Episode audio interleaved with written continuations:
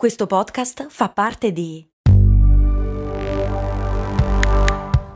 Voice Podcast Creators Company. This episode is brought to you by Shopify. Forget the frustration of picking commerce platforms when you switch your business to Shopify, the global commerce platform that supercharges your selling wherever you sell. With Shopify, you'll harness the same intuitive features, trusted apps, and powerful analytics used by the world's leading brands. Sign up today for your $1 per month trial period at shopify.com slash tech, all lowercase. That's shopify.com slash tech. Bentornati amici ed amiche in questo spazio in cui ogni settimana andiamo a raccontare la storia che si nasconde dietro una delle cose che ci circondano. Io sono Max Corona e come potete vedere dal titolo oggi ho deciso di spararla davvero grossa, la più grande invenzione della storia. Ma che cosa sarà l'automobile, il fuoco, l'acqua frizzante e il riso soffiato ricoperto di cioccolato? Eh, no, amici miei, purtroppo no. Oggi parliamo del tempo.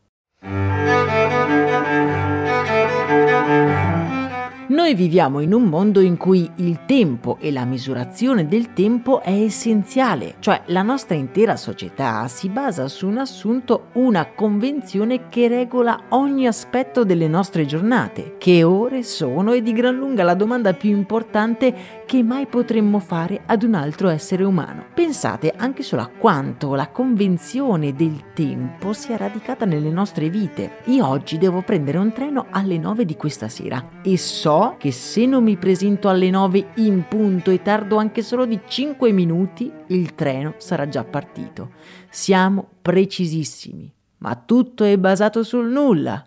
Andiamo un attimo con ordine.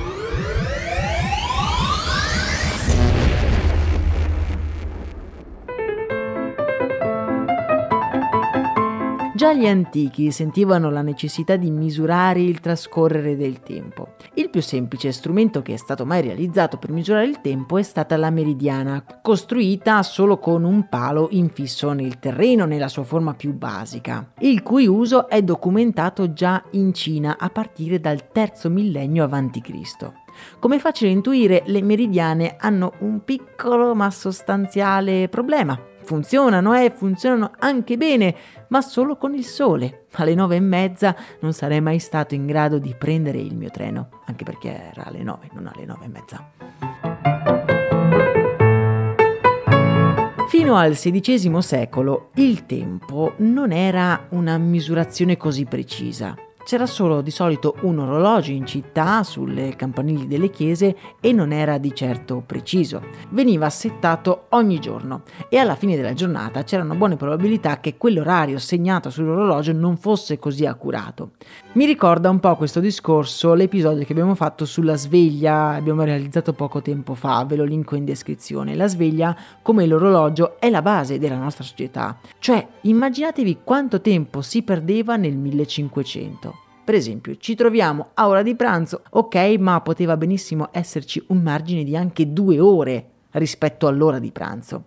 Incredibilmente questa situazione non era una situazione di completo caos. Nessuno si aspettava di avere un appuntamento alle 9 di sera precise.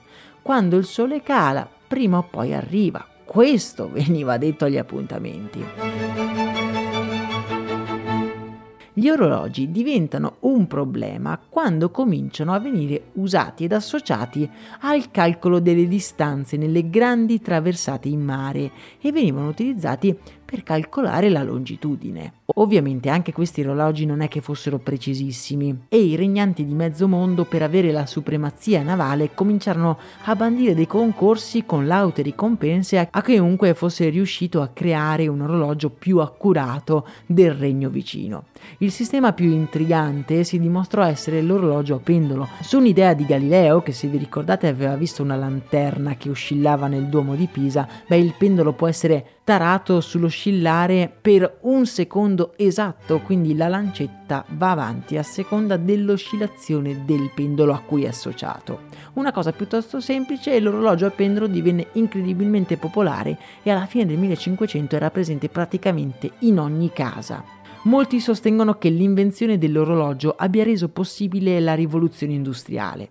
Fino a quel momento i lavoratori venivano pagati in base a quanto producevano, mentre con l'orario vengono pagati in base a quante ore lavorano, in modo molto più conveniente per l'azienda, dal momento che permette di implementare la produzione di massa. Come faccio a capire quanto produco se lavoro su una linea in catena di montaggio in cui evito solo bulloni? Con l'orario è ovviamente più semplice.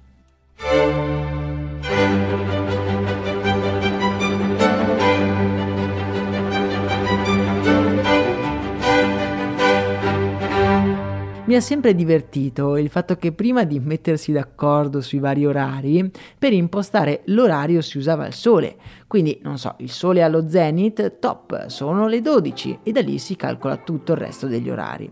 Ma questo crea un piccolo problemino. Non dappertutto le 12 sono le 12 nello stesso momento, anzi da nessuna parte le 12 sono le 12 nello stesso momento. Capitava infatti che una città segnasse le 12 mentre la città poco lontano segnasse le 12.05. Gli orologi magari erano anche accurati ma non c'era una regola precisa il problema divenne sempre più grave quando si cominciò a diffondere la ferrovia che permetteva a tutti di arrivare relativamente veloce da una parte all'altra della regione. Con l'arrivo della ferrovia si è dimostrato che era necessario trovare un orario comune almeno per una fascia consistente di territorio o di longitudine se preferite. Ed è qui che sono stati introdotti i fusi orari, una cosa che ci sembra abbastanza scontata nel 2023, ma che è entrata in vigore nel 1884, cioè neanche 150 anni fa. Oggi gli orologi più comuni sono quelli al quarzo. Ma perché proprio al quarzo?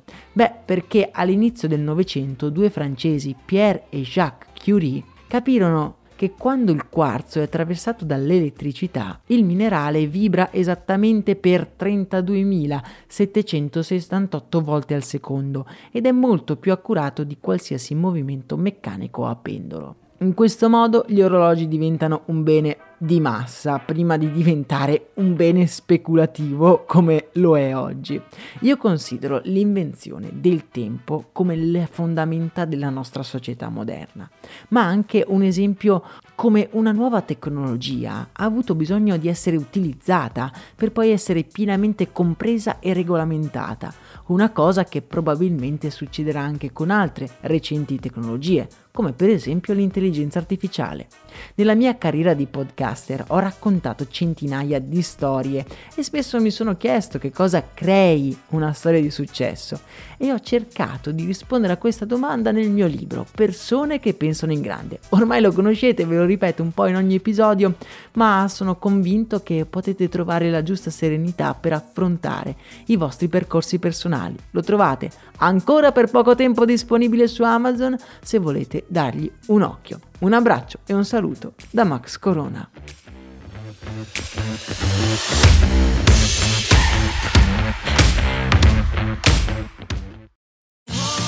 Sotto costo 1 euro. Fino all'11 maggio lo Xiaomi Redmi 12 con tripla fotocamera da 50 megapixel è tuo a solo 149 euro. Perché 1 euro batte forte sempre.